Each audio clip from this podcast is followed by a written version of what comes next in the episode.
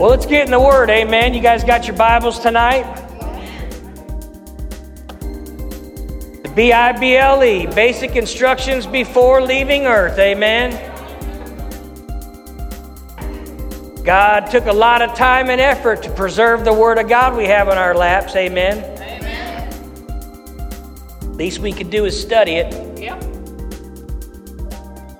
We're in the book of First Peter tonight.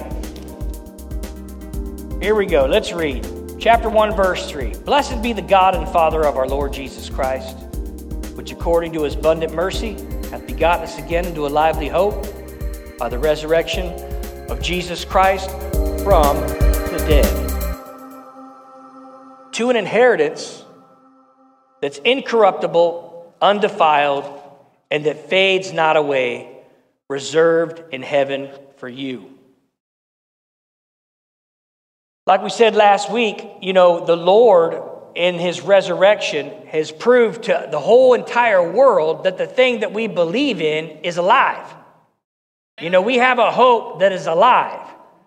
You know, I've been listening to 700 WLW when I'm driving the bus, and when they do a traffic report, they always do the UC thing, don't they? And they've always got a little UC slogan. And I've noticed the last few days, they've changed their slogan. I got to listen to this thing every time I get a traffic report. It says, UC is science, and science is hope. UC is science, and science is hope. And I said, man, wow. You know, I kind of rubbed me the wrong way, because we've been studying Peter here, and it says that a lively hope, a living hope, has been given to us by Jesus Christ by the resurrection of the dead. You know, I mean, we love science. You know, we're thankful for hospitals and doctors and everything like that. But how many know that's not a guaranteed hope? The Bible tells us that Jesus, being raised from the dead and the Spirit being given unto us, was a guarantee. It was a, what's that word? When you, it was an earnest payment of things to come.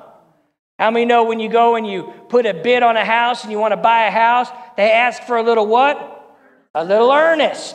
Well, what's that earnest saying? That earnest is saying, I promise that I'm going to fulfill the contract to buy this house. All right? Now, when Jesus sent his Holy Ghost and filled us up with the Holy Spirit, that was God saying, this is my earnest. I promise you that I'm going to fulfill my contract and I am going to raise you from the dead. Yeah. Hallelujah. Yeah. That's why it's so important that we get filled with the Holy Ghost. Yep. You know, we have to, you've heard me preach many times, you know, empty cross, empty tomb. You know, the cross justified us from our sins, but the empty tomb, the resurrection of Jesus Christ, was our justification unto new life. You know, God can raise us from the dead. The proof that we are no longer dead in our trespasses and sin is that Jesus was raised from the dead. Now, that's the proof. So it's a lively hope, praise God. You know, the woman at the woman with the issue of blood, it says, having spent all that she had, the doctors could do nothing for her. There are many people in the world that have spent all, and they've come to the point where they just can't do anything for you. And then what'd she do? She said, there's one place where I can go. I can go to touch the hem of his garment. And when she had done everything in the natural that she had known to do, when she had done everything in her physical strength and in her own human reasoning and understanding, she spent up. And then all of it, she heard Jesus was coming to town. She said, oh, I could just touch the hem of his garment. Then I would be made whole. And then she was made whole. I love how it says, the Lord perceived that virtue, healing virtue, came out of him and touched her, it says. And he turned, and she probably thinking he was going to rebuke her. He said, daughter, what has made you whole? Your faith has made you whole. Faith to be healed? No, faith in me. Because what did she say? If I could touch the hem of his garment, I will be made whole. See, I think that's one of the places where, you know, we had the faith movement in the 80s. And somehow or another, it got shifted a little bit where, you know, all of a sudden, if you didn't have enough faith, you know, and this is what I was telling Catherine, and I'll just be open. I don't know whether you were here last week, but I could feel faith arise in the room. And I don't want to be that guy, because many of you have been around people like this in the 80s and the 90s and the early 2000s or whatever, where many people were hurt because when they weren't healed, they were accused that it was because they didn't have faith. Well, you know, you don't have faith, that's why you're not healed. Okay. And there's a fine balance in preaching faith and then putting it on the individual. You see, she didn't have faith in herself. She had faith in the healer. Amen. Amen. And I think that's the difference. And that's when we're preaching faith to heal, we got to make sure that our faith is not in our faith. That it's not how much faith I have, it's faith in the healer. Amen. It's faith in him that he can heal. When Peter healed the guys at the temple gate, he said, in the name of Jesus, such as I have, I give unto you. In the name of Peter, rise up? No, in the name of Jesus. So that's the key. Now, verse 4 says that we have an inheritance, praise God. How many like inheritance? I like inheritance. How many know that when you received an earthly inheritance, somebody had to die, didn't they? Somebody died to receive an inheritance. Somebody died for you to receive your inheritance in heaven. But the difference is, Jesus was raised from the dead, and how many know there's no inheritance tax in heaven, praise God. The IRS is not going to get a portion of your inheritance, hallelujah, because Jesus has been raised from the dead. He is alive to make sure you get every bit of the portion that he has for you, praise God. You know, and I love that. No death tax in heaven because there ain't no more death, praise God. Now, we all have an inheritance. In verse 4 it says, it is incorruptible. So this inheritance cannot change. It cannot, like Jesus said, why do you lay up for yourself treasures here on earth where the moth eats and the rust corrodes? You know, people got new car, you know, they bought cars and they're saving their 1968 Camaro. And, you know, pretty soon, if they just let that thing go, you know, 50 years later, 100 years later, that thing's going to be a rust bucket. But the inheritance that he gives us, it's incorruptible. It's not going to rot or change or, you know, anything like that. He also says it's undefiled. In other words, even in the very core of it, there's nothing in it that will defile it. I always am amazed, you know, if you hit something in the side of the road, man, it's no time. where the flesh, where the worms and everything starts to come and starts to decompose that flesh. It's like there is something within the carcass that once it's dead, it begins to defile itself. It's there, I know the flies come, but isn't there something in dead flesh where it begins to like rot away? Yeah, I thought so. All right, but our inheritance is not like that. It's undefiled. And the other cool thing about the inheritance is it fades not away. It's not going, it doesn't lose. There's no inflation, praise God, on your inheritance. Amen? How many know $1 today is not like $1 back in the 1920? No. All right? You know, the value of $1 from 1920 to 2020 has faded away. Amen? But your inheritance is not going to fade away. You're not going to get up there and the people that meet and greet you and when they see you, they're not going to be like, man, I wish you would have made it here in heaven about 50 years ago, man. You'd have had a lot more coming to you, brother. But you've taken a while to get here. There's not much left anymore. We've already divvied it out. No, it fades not away, praise God.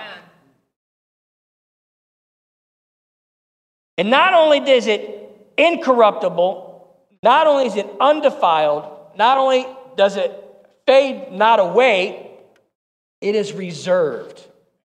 Another word for that, reserved, is guarded.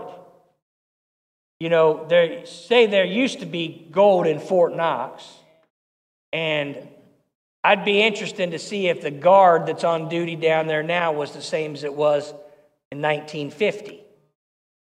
But I know one thing, when there was gold there, it was guarded. It was reserved.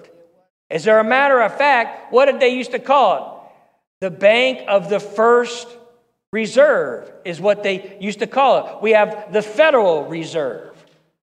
All right? It is wealth that is protected. You have wealth in heaven that is protected for you. It's guarded for you. Not only is it protected or guarded as your inheritance, but it also says that word reserved, another slant to that is like when a woman is reserved for her husband. When a woman is reserved for her husband. There is a marriage supper of the Lamb. There is a great wedding that is coming for us. And it is reserved. Your inheritance is reserved for you like a bride is reserved for the bridegroom. I love that.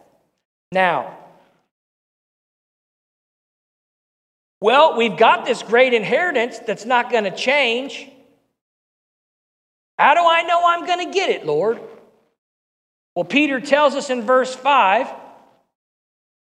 who, that's you, are kept by the power of God through what?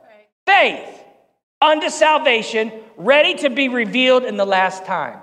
We are kept through faith by the power of God. That word power, dynamis is where we get the word dynamite. Dynamite is powerful, amen? How many know dynamite changes things?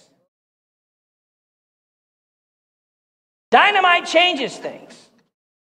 The power of God through faith that resides in you has the same way of blowing all of the rubbish out of your life is the same way that dynamite cut the notch in the hill coming down through Kentucky up into Cincinnati. The 71, 75 corridor, you can see it, how, they can see how that they've just chipped away all that stone with machines and explosives, and it's plowed a highway straight through there. Well, the Bible says, make straight the paths or the highway for the Lord. Amen. And the power of God in your life and my life, it makes straight a highway for Jesus Christ to walk through us and in our lives, because that's all the Christian is left on earth for. Amen. It's for Jesus Christ to have and move and live and walk through us. You know, there was a, what's that?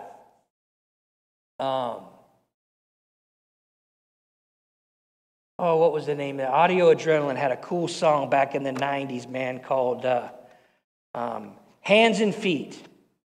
You know, I want to use your hands and I want to use your feet. I want to use your hands and I want to use your feet, you know, and that's what the Lord wants to do. He wants to use your hands and he wants to use your feet. Kept by the power of God through faith unto salvation, ready to be revealed in the last time. Verse 6, wherein you greatly rejoice.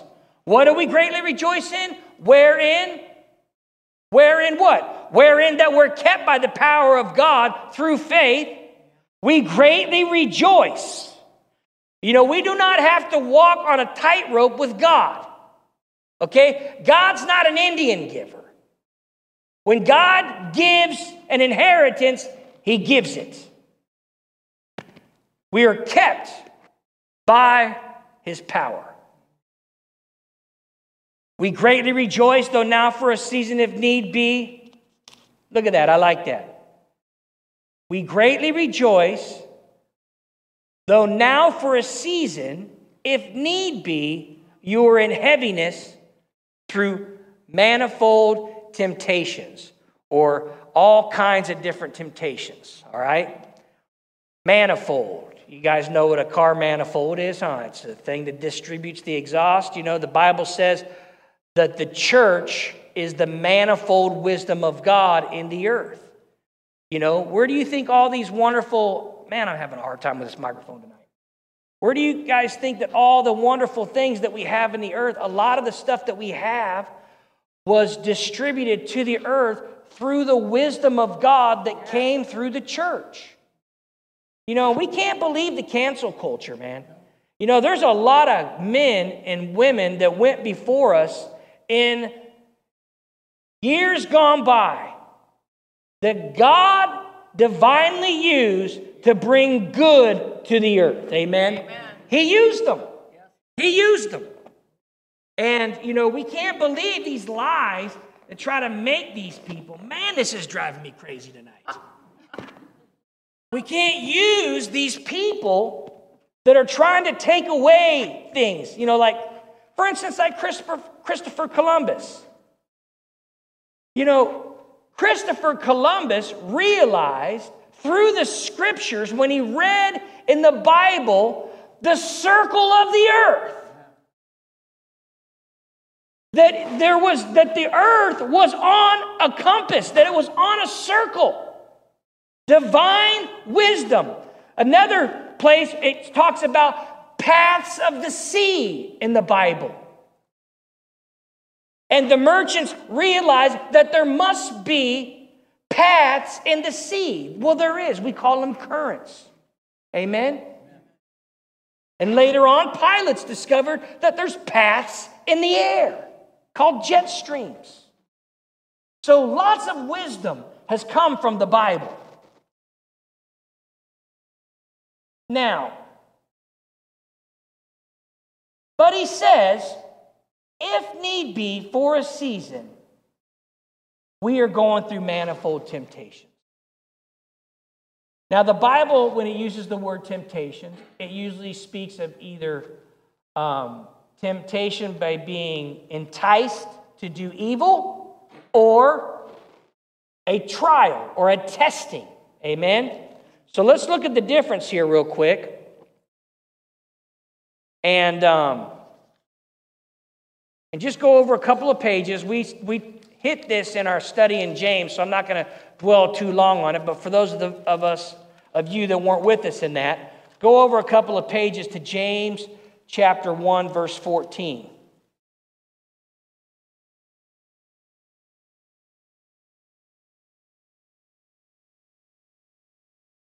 And it says here, say amen if you're there. Amen. And let's start at verse 13. Now, let no man say when he is tempted that I am tempted of God. This is an important verse. Because I used to hear this a lot, and I used to say it a lot before I got studying the Bible. Let no man say when he is tempted that I am tempted of God. For God cannot be tempted with evil. All right? So what type of temptation are we talking about? This is the first kind, to be enticed to do something evil or something wrong. God cannot be tempted with evil, neither tempts he any man. All right? That's important. God is not the tempter. God cannot tempt man. God can test man, but God cannot tempt man. And it's very important because in the Bible here, it interchanges the word tempted with either a trial or an enticement. And you've got to kind of, make sure you know which one it's talking about. God tested Abraham. He did not tempt Abraham. He didn't tempt Abraham with murder. See the difference? He tested Abraham's faithfulness to obedience of what God told him to do. Huge difference. Now, every man, everybody say every. Every man, and remember when we say man in the scriptures here, we mean male and female. The Bible says in Genesis, when God made man, he created man in his image and he made him male and female, okay? There is man in the room tonight, male and female. Man is tempted when he is drawn away of his own what? Lust and enticed. So what? How is man tempted? When he's drawn away by his own lust. All right? That's why the devil made me do it. That doesn't hunt. That dog don't hunt in the Bible. You can't say the devil made me do it because that's contrary to Scripture. Because the Bible says every man is tempted when he's drawn away of his own lust. Now, I believe the devil can tempt, but that's all he can do. Because it goes on in verse 13, when lust, what is he tempting? He is tempting the lust that is in the man. And when the lust has conceived, then it brings forth sin. Okay?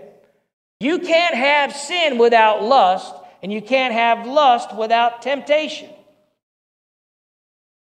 And then finally, when it is finished, after sin has its perfect finishing work, it brings forth death, the Bible says.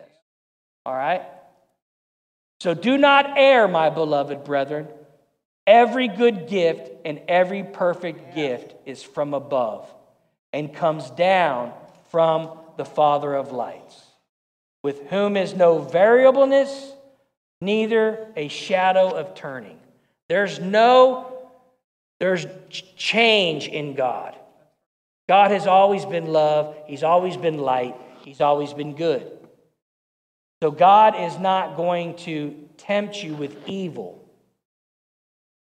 Important to know that, because there's a lot of people, that think this way. There's a few people that even teach that, that God does this. I don't know why, but it's crazy. But anyway, so that's the first part. Remember that.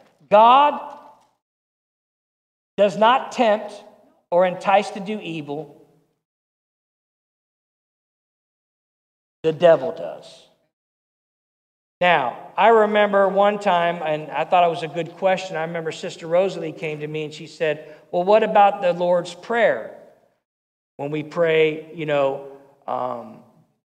lead us not into temptation, but deliver us from evil. Now, what the Bible in that prayer, it's not saying, he can lead us into temptation, but don't lead us into temptation. All right? It's a play on words there. Lead us not into temptation, but deliver us from evil. All right? The key is that, Lord, lead us away from temptation and deliver us from evil. Not, you know, you can tempt me with evil, but lead me away. No, it means lead me away from temptation. All right? Lead me into places where I won't be tempted. Amen? Amen. You know, the Bible says in Psalms 23, he leads us into green pastures and still waters. Amen. That's where he leads us. That should be our prayer. Lord, lead me not into temptation, but lead me into green, fruitful places. Lead me into places where there's living water. Amen. And that's what he meant by that prayer, lead me not into temptation. Now, the other part, when it comes to trials, verse 7, he says,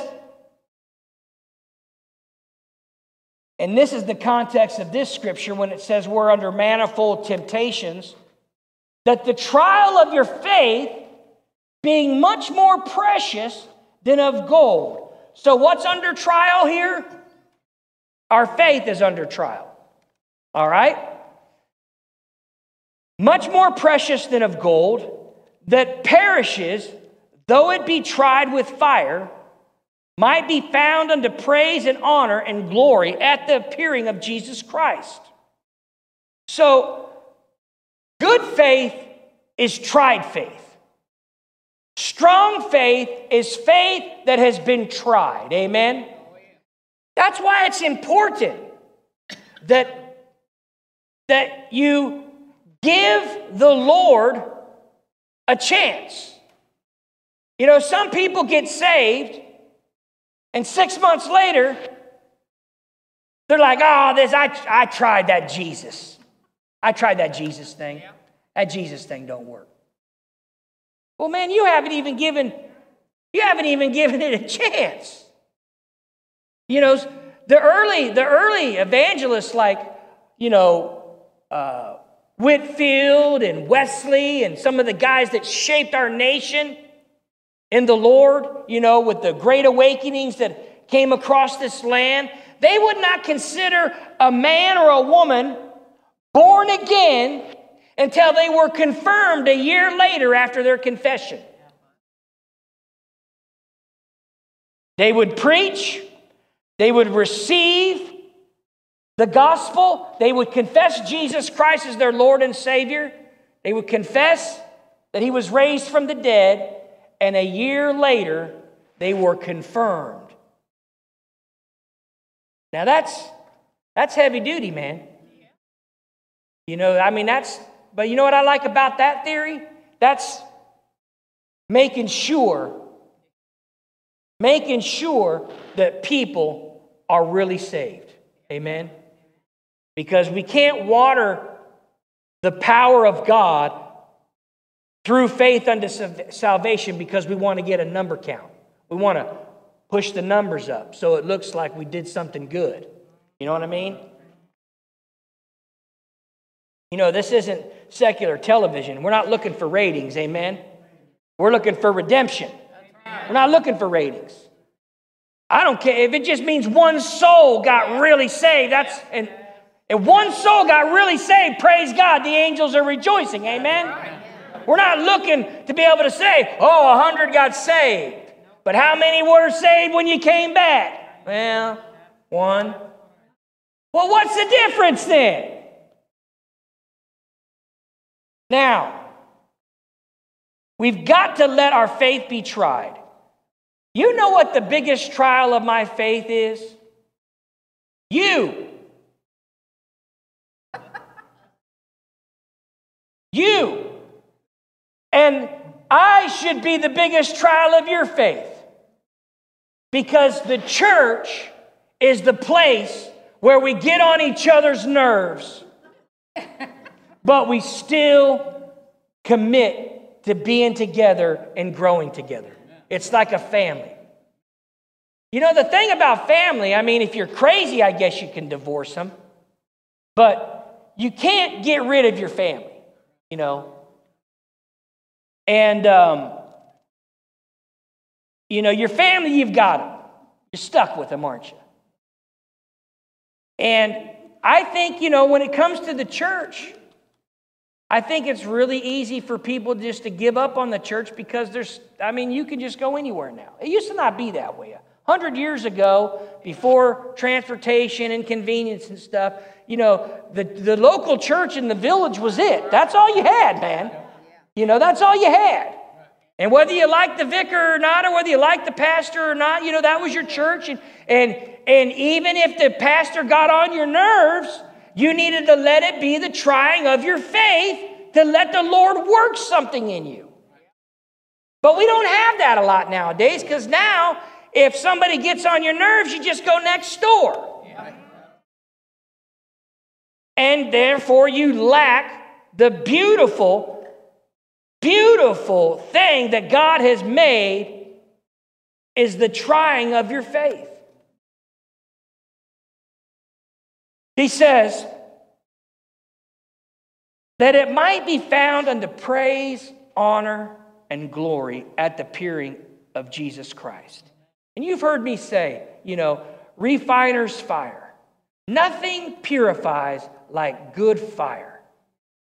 And there's that story, you know, of the silversmith who's you know, he's purifying the silver. And his young apprentice says, "Sir, how do we know when we've purified the silver enough?" He says, "I see as the hotter it gets, all the crud and the dross comes to the top, and he skims it off, and he turns up the heat even more, and more dross comes to the top, and he ladles that off, turns it up again, more dross comes up, he ladles it off." He says, "Sir, how do we know when we've purified the silver enough?" He said, "When I look down in the silver and I can see the reflection of my face, I know it has been purified." How do you know when I've been purified? When I've been purified, when I can see the reflection of Jesus in me.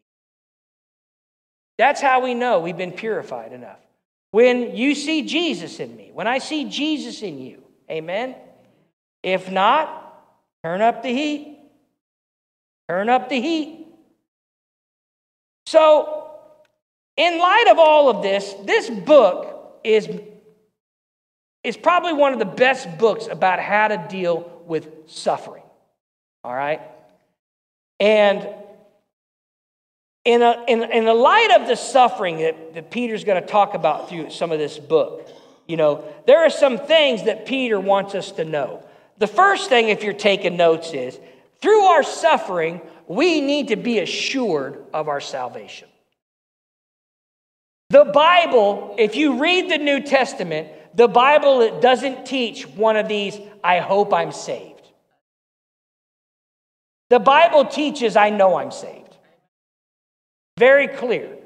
You know, when I lived in Bradford, England, and I used to minister and witness and preach to Muslims on the street there, one of the common denominators of all the Muslims that I spoke to, they hoped they were going to make it. They didn't know they were going to make it, but they hoped. They hoped they had enough in their account to get there. But that is not how the life of the Christian is. I know I'm saved. Verse 6, verse 5 tells me I'm saved. I'm kept by the power of God through faith. So we need to know that we have an assurance of salvation in our suffering, all right? The next thing we need to know about suffering, and this is when you suffer. So when you hear that word suffering, what do you mean? Well, if things aren't going the way you thought they were going to go, if people don't like you anymore because you've now decided to give your life to Christ, you know, kids that hear, you know, young people here tonight, if you're in school and, you know, you're confessing Christ and, you know, people are shunning you and they don't want to hang around you because you don't cuss, you don't smoke, drink, chew, or go out with girls to do, you know, and they're treating you differently. That's okay. That's Amen. Suffering. You're suffering for Jesus. All right? Now, you can suffer when you are persecuted in other ways.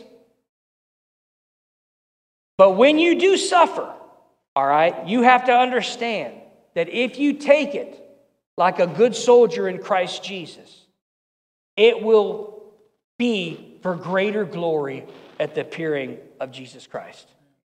You see, if we suffer for him while we're here on earth, when he appears, it's almost like we have more to give him.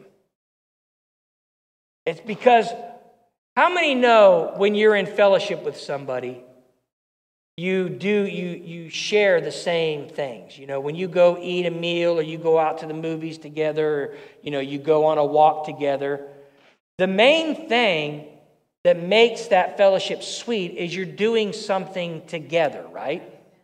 That's what makes it sweet. The fact that you're doing the same thing together. What makes suffering for the Christian sweet is that Jesus suffered. And when we suffer with him. And so we've done something together with the Lord. And it's precious. And it is for a greater glory at his appearing. The next thing we need to know is Christ's sufferings and coming glories. That they were spoken of. That, you know, Jesus never promised us a rose garden. All right? Because the prophets never promised Jesus a rose garden. Look at verse 11 of Peter chapter 1.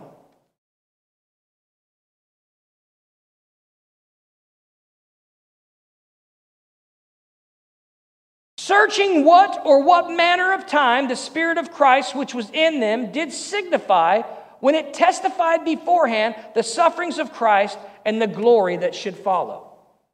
So the prophets of old in the Old Testament, we know they prophesied the sufferings and the glories of Christ. Amen? So we have to know that in our sufferings, that Christ did not say we would not suffer. Jesus told us that in this life we will have tribulations. Plural, not the tribulation. A lot of people try to use that the church is going to be in the tribulation, according to Revelation. But that's, Jesus said tribulations with a plural X, a small t, not the tribulation. All right? So, Christ's sufferings and coming glories were prophesied about. Number 4, the believer's association with him in both of these. And I find that if the Christian is not willing to suffer for the Lord, why should he deserve the glories of the Lord? Why should, you know, the guy that runs the marathon run the whole race, man? Run the whole race. Can you imagine if a guy ran the whole race in 10 yards before he gets to the end of the finish line? A guy runs up, grabs his number, sticks it on his chest, and runs the last 10 yards and gets the glory of busting through the tape. That's not right. Everybody on TV, and they'd look at that guy, they'd want to tackle that guy. You know, that's not right.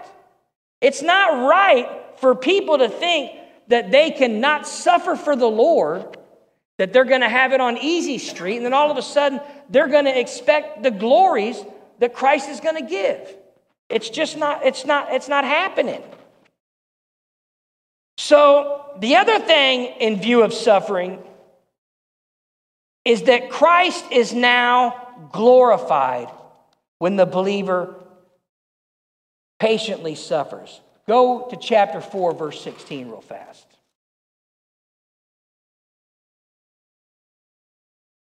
Chapter 4, verse 16 of Peter. It says, if any man suffer as a Christian, let him not be ashamed, but let him glorify God on this behalf. All right? So when we suffer for, we glorify God. And that's just the way it is. And the last thing I want to get to is that sometimes when we suffer, it is a disciplined action by the Lord. All right? Sometimes we suffer because we need discipline. We need to be chastised. We need to be corrected. All right? And you can find that in, and this is one of my favorite scriptures right here. I love this scripture. I told you to turn to chapter 4. Go back there again real quick, because this verse just runs on from here. Chapter 4, verse 16. If any man suffer as a Christian, let him not be ashamed, but let him glorify God on this behalf. All right? And verse 17. For the time has come, the judgment must begin at the house of God. Amen? Judgment must begin at the house of God. You know, we have to take account to let God judge us. And we're going to see here in a minute that if we judge ourselves, we don't have to have God's chastisement.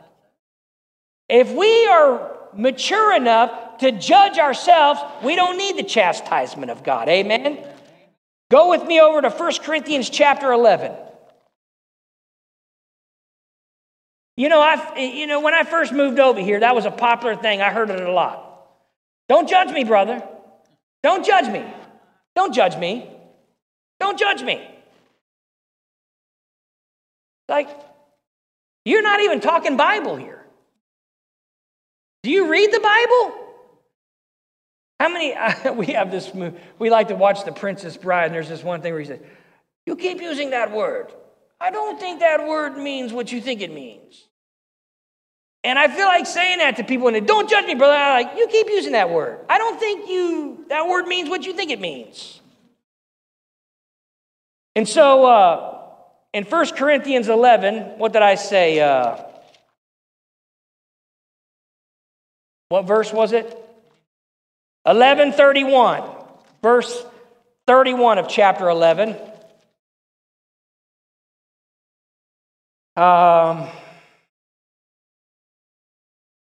if we would judge ourselves, we would not be judged. But when we are judged, we are chastened of the Lord, that we should not be condemned with the world. So there's three things there: self-judgment, chastisement from the Lord, and condemnation of the Lord. Verse 33, wherefore, my brother, or no, wait. We should not be condemned with the world, all right? Now, self-judgment avoids chastisement. If neglected, the Lord judges, and that result is chastisement, but never condemnation. You need to get this in your spirit tonight. The Lord chastises his people. He does not condemn his people. Amen? There's a big difference. He condemns the world because John tells us this is the condemnation, that you loved darkness rather than light. All right? That you did not believe on the one whom he has sent. You did not believe in Jesus. That's your condemnation. You condemn yourself by your unbelief. God doesn't, you know, but he doesn't condemn the believer. He chastises the believer, all right? So this thing about chastisement, discipline is another word you could use. And chastisements of, you know, when I tell Isaac or Ethan, you know, get in the bedroom, boys, it's time for some chastisement. I don't really use that word anymore, all right? I call it a whooping. You know, but that's a whole nother story. But I'm so thankful. Brother Dan, when I first moved here, I broke my paddle. I was cracking some skulls. No, I'm kidding. I was spanking some butts. And something happened to the paddle. I didn't hit my kid with the paddle and break it. I just want to clear the air there. But the paddle handle broke, and Dan gave me this one paddle, and I'm still using it, brother. I'm still using it. That is a good paddle, man.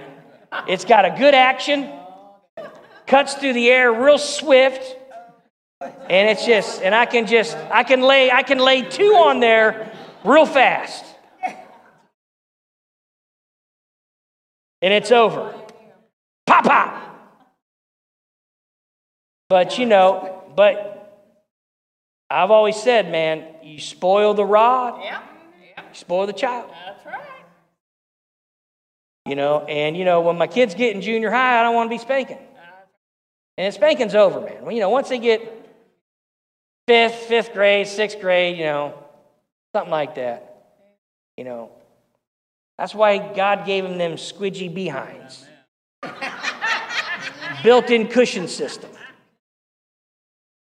All right, I'm going way off track. I better stop, man. All right, now, so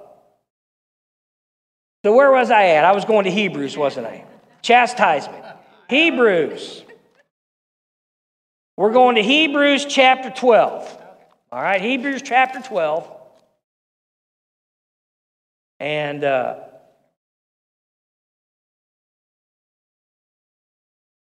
Hebrews chapter 12 and verse 5. Hebrews 12, verse 5.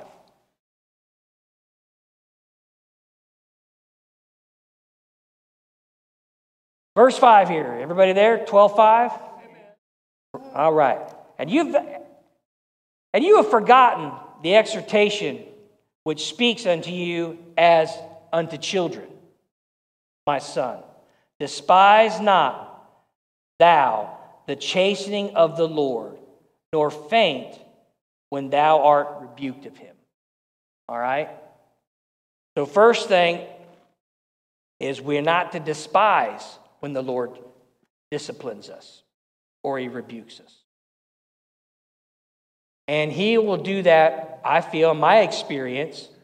The Lord has done that with me directly, and the Lord has used members of the church to do that. All right? And in either way, you know, we're to take it and not be faint or give up, or not despise. It says, do not faint or despise. So don't get a chip on your shoulder, and don't give up, all right? Verse 6, and this is why. For whom the Lord, what? Loves, he chasteneth, or he disciplines.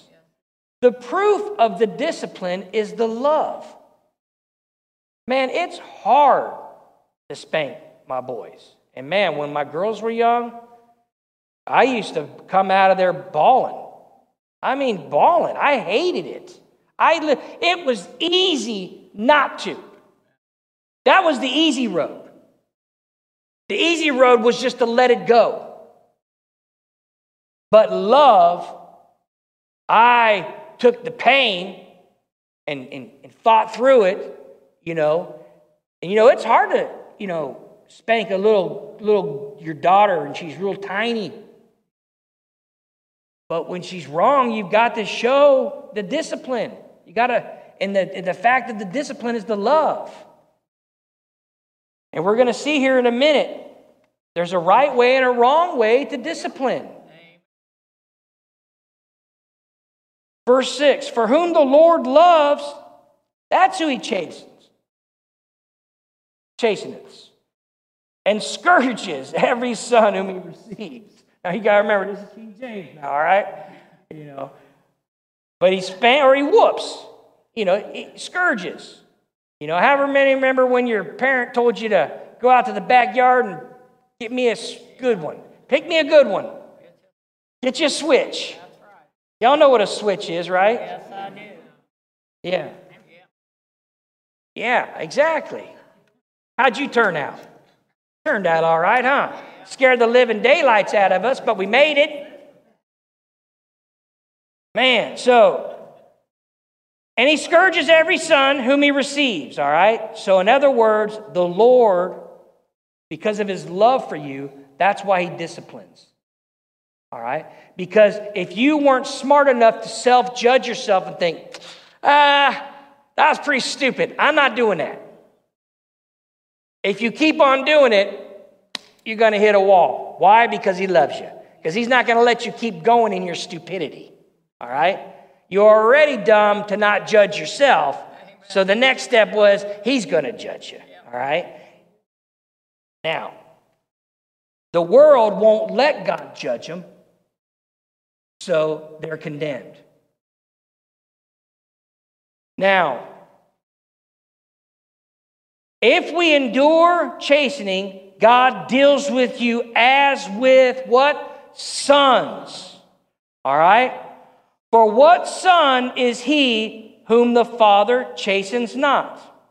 In other words, you know, what son? You show me a son that has no discipline, I'll show you a son who has no father. Okay? Verse 8. But if you be without chastisement or discipline, whereof all are partakers, then are you bastards and not sons. Now, don't freak out on the word bastard there, because I know our society has tried to turn that into a cuss word or a derogatory term, but the word bastard means an illegitimate son. An illegitimate son. Well, what's an illegitimate son? An illegitimate son is a child that was born to a concubine or a slave or a woman that was not a man's wife, all right? Okay? So in that context then, was Ishmael born to Sarah? No. Ishmael was an illegitimate son because he was born to Hagar, which was Sarah's concubine, or Sarah's maid, all right? And he became Abraham's concubine. Now, Hagar wasn't the wife of Abraham. Therefore, Ishmael was not the heir, or was not the legitimate son to receive the inheritance that Abraham had. Because the inheritance goes to a legitimate son. What is a legitimate son? A child that is conceived through a covenant of marriage. Amen. All right? Now, I'm just going to be very transparent with you. My mom and dad, they weren't married when they had me. I was born out of wedlock. And I, as a young kid, suffered. I was, verse 8, I was without chastisement. There was no discipline. My mom tried to discipline me, but I'm telling you, people, discipline from a mom is totally different than discipline from a father. Amen. It's totally different. Yep. I don't know, maybe it's me, you know, with girls, I don't know, but I know with me as a boy, you know, I suffered a lack of discipline from my dad not being present. Now, and it cost me. It cost me a lot of aggravation in high school, cost me a lot of aggravation in the Navy. But when I finally got the scruff of my neck, when the Lord finally got a hold of me in Arizona, finally, by his mercy, man, I don't know how he just did not let me go, but his mercy kept me. And I was saved. I was brought into the Lord. And then I came back to Cincinnati. I stayed with my dad. And so for 18 years, I got to be with my dad. And so as a man, my dad would chastise me. You know, it's really hard. Now, I'm not saying he took me in the back room and paddled me, but I was rebuked several times. And when I was living with my dad. And, you know, it's a beautiful story because, you know, Christ is he is a redeemer. And so you know, where I once was an Ishmael, I became an Isaac in Christ Jesus. Amen.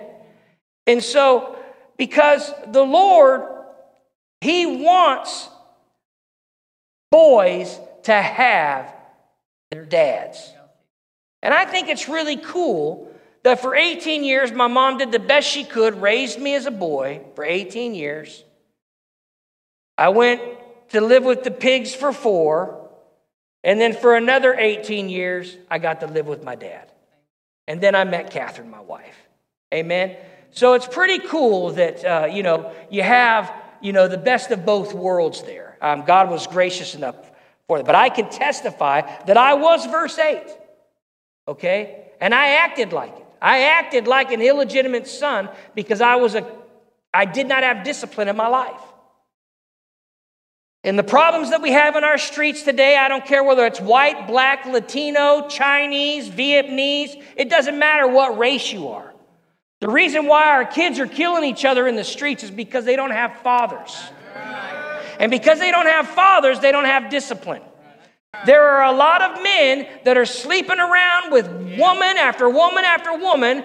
You know, I remember one time my wife was in a store and they said, "How many kids you have?" "I have 7. "Oh, all from the same man?" Yeah. It's almost like they were surprised that she had 7 kids from the same guy. You know? And this illegitimacy causes the man, and this is why I was going to ask you, why did Sarah have to tell Abraham to get Ishmael in line? Ishmael was picking on Isaac. Ishmael was, you know, pushing Isaac around. Supposed to be his brother. But Sarah had to call Abraham on the carpet and say, "Get that guy in line." Why wasn't he already disciplining Ishmael and getting him in line? I don't know what it is, but there's something about this illegitimacy that there is a disdain. That somehow or another, the love of a father, it doesn't translate. Now, that's in the natural. That can, the father's love can be put in the heart of a man for a child that doesn't belong to him. There are many, many stories of people who, with the love of the Father shed abroad in their hearts by the Holy Ghost, know how to love, know how to make someone a son or a daughter, even if it wasn't by their natural birth. What do you think the church is? There are many people in the church who don't have fathers. Where do they get the love of a father from? They get it from men. They get it from men in the church who love other people, women in the church who love other daughters, and that love and that discipline is brought in. That's why the church is the greatest tool of redemption, man. It was the tool of redemption in my life. I guarantee I would not have had the relationship with my father that I have today if it wouldn't have been for Jesus Christ pulling me by the scruff of my neck in Tucson, Arizona, and saying, "Get your life right." I would not have the relationship I have with my father today. It's the grace of God. And it's the grace of God that helps, you know, mixed families that are dedicated to Christ. We know a family, man, they got like 80 children now. No, I think they got 10. You know, Marcy's family and Sean. What a beautiful redemption story. They got mixed family. They've got family from mixed families, and then they had more kids, and they got kids everywhere now. And it's just beautiful. It is such a picture of the grace of God. It's a beautiful picture. So when I talk about this stuff, if you have, and that's why I wanted to be honest with you about my own life, because verse 8 is not a verse of condemnation. Verse 8 is just trying to prove that God disciplines because he loves, because he doesn't consider us illegitimate. All right? Furthermore, if we had fathers of our flesh which corrected us, we gave them reverence, shall we not much rather be in subjection unto the Father of the spirits and live, verse 9. For they verily for a few days chastened us after what? Their own pleasure. That's what I was talking about. There are some fathers that chasten for their own pleasure. And what I mean by that is either because they were angry, okay, they chasten or they discipline out of anger, or they discipline for their own convenience because, you know, they're making too much noise or get out of here, da-da-da-da, you know. And I've been guilty of that. I've been guilty of all these things because I'm a man. Praise God, the Father knows how to chasten, all right? And I've repented, but I've acted out of anger or, you know, done things because the kids are too loud and I want my own little comfort zone, you know. You can't do that. You can't chasten for your own pleasure. You have to chasten for them, for their love, for your love for them, but so they will grow in the knowledge and the fear of the Lord. That's mainly what it's about, all right? I know I'm going a little long here. I'm almost done. Now look at verse 11. No chastening for the present seems to be joyous. Duh. You know, yeah. But it's grievous. You know, if you're, this is what I was talking about. When you spank your kids and they come out of there smiling and it was like, no big deal. Let's maybe try to come up with a different plan for chastening. Because if they're walking out of the room smiling, you're done. All right, you need to come up with a new plan. Now, nevertheless, afterward, all right, look at this. It may be grievous, but nevertheless, afterward, it yields a peaceable fruit of righteousness unto them which are exercised thereby. And as a dad, I've raised 7 kids, and I can honestly tell you, when it hurts to spank, but I'm telling you, when you spank right, when you calm down, when you wait, when you go in, you tell them what you're doing, why you're doing it. You give it to them, and then afterwards, I love on them. I embrace them. I hug them. Tell them I love them. I'm almost crying thinking about it now because it's hard. And then I pray. And I pray like Father, forgive me. Forgive me of my sin. I lead him like in a little prayer of confession and forgiveness. And I'll tell you, man, when you do it like that, man, it changes them, man. They're good for about 3 days.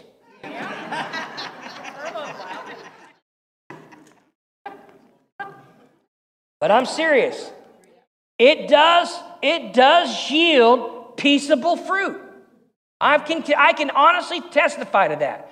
When you do it like that, it does yield peaceable fruit. All right? So, there you go. I think I'm spent out talking about that now. I feel my spanks. I'm done. I'm throwing in the towel, man. I've had enough. Now, you probably had enough. We've got a lot more we can talk about on that. You've been patient with me. We've gone a few minutes longer tonight. But, you know, don't despise. And don't despise your brothers and sisters in the church. You know, because I can honestly say, now there may, you gotta wait. You know, if you're a new member in this church, I advise you to not think that you can go around just telling people what you see or what you think they should be doing. You know, you got to earn it. You know what I mean? They say you got to earn it. Just because you know you have gifts and stuff, you know, you got to earn the right to speak into people's lives. You know, you can't just go and willy-nilly just start spewing stuff off because, you know, at the end of the day, it ain't about you being used. It's about them being changed. And if you haven't earned the right to speak into somebody's life, what you said, it could be spot on, but it ain't going to go in. It ain't going to take root and have effect, all right? So just be sensitive there, all right? The leaders in the church are self-evident. They're self-evident. I've said this for years. We know. You just know. And if you feel something or you think something, you know, just share it a little bit, you know. But we got to get back into a place where we have judgment starts at the house of God. You know, I think we've gone too many years where people are thinking that they can come to church and just do whatever they want. And everybody's afraid to say something. You know, there's a phrase, just say something. You know, we've got to get to a place in these last days, if we really want the power, we really want the real deal. And I want the real McCoy, man. You know, I want the real McCoy. I don't want, you know, fake church. I want real, solid Bible, New Testament Christianity. And part of solid Bible, New Testament Christianity is we have to say something. We can't just think that people, and I want you to say something. So anyway, that's enough on that. Father God, we love you. It's kind of a hard message tonight, God, about discipline and being accountable and having, you know, none of us like people to get into our face and tell us what we're doing wrong or what we need to fix. It's not easy. It's not easy, Lord. And it's not comfortable. But God, thank you for bringing people into my life that do that. And Lord, we ask, God, that more of that would be done in the church. Because we want our faith to be tried in the fire, be found more precious than gold. Because if my reunion with you in heaven, Lord, can be more blessed because I listened to somebody tell me what I needed to get right with my life on this earth. So be it. So be it, Lord. So God, take the things that we talked about tonight, even the hard sayings that were in the Word tonight. Lord, use it for your church. Lord, let us grow in the knowledge and the wisdom. Be conformed into the image of your Son. Amen. Amen. Praise God.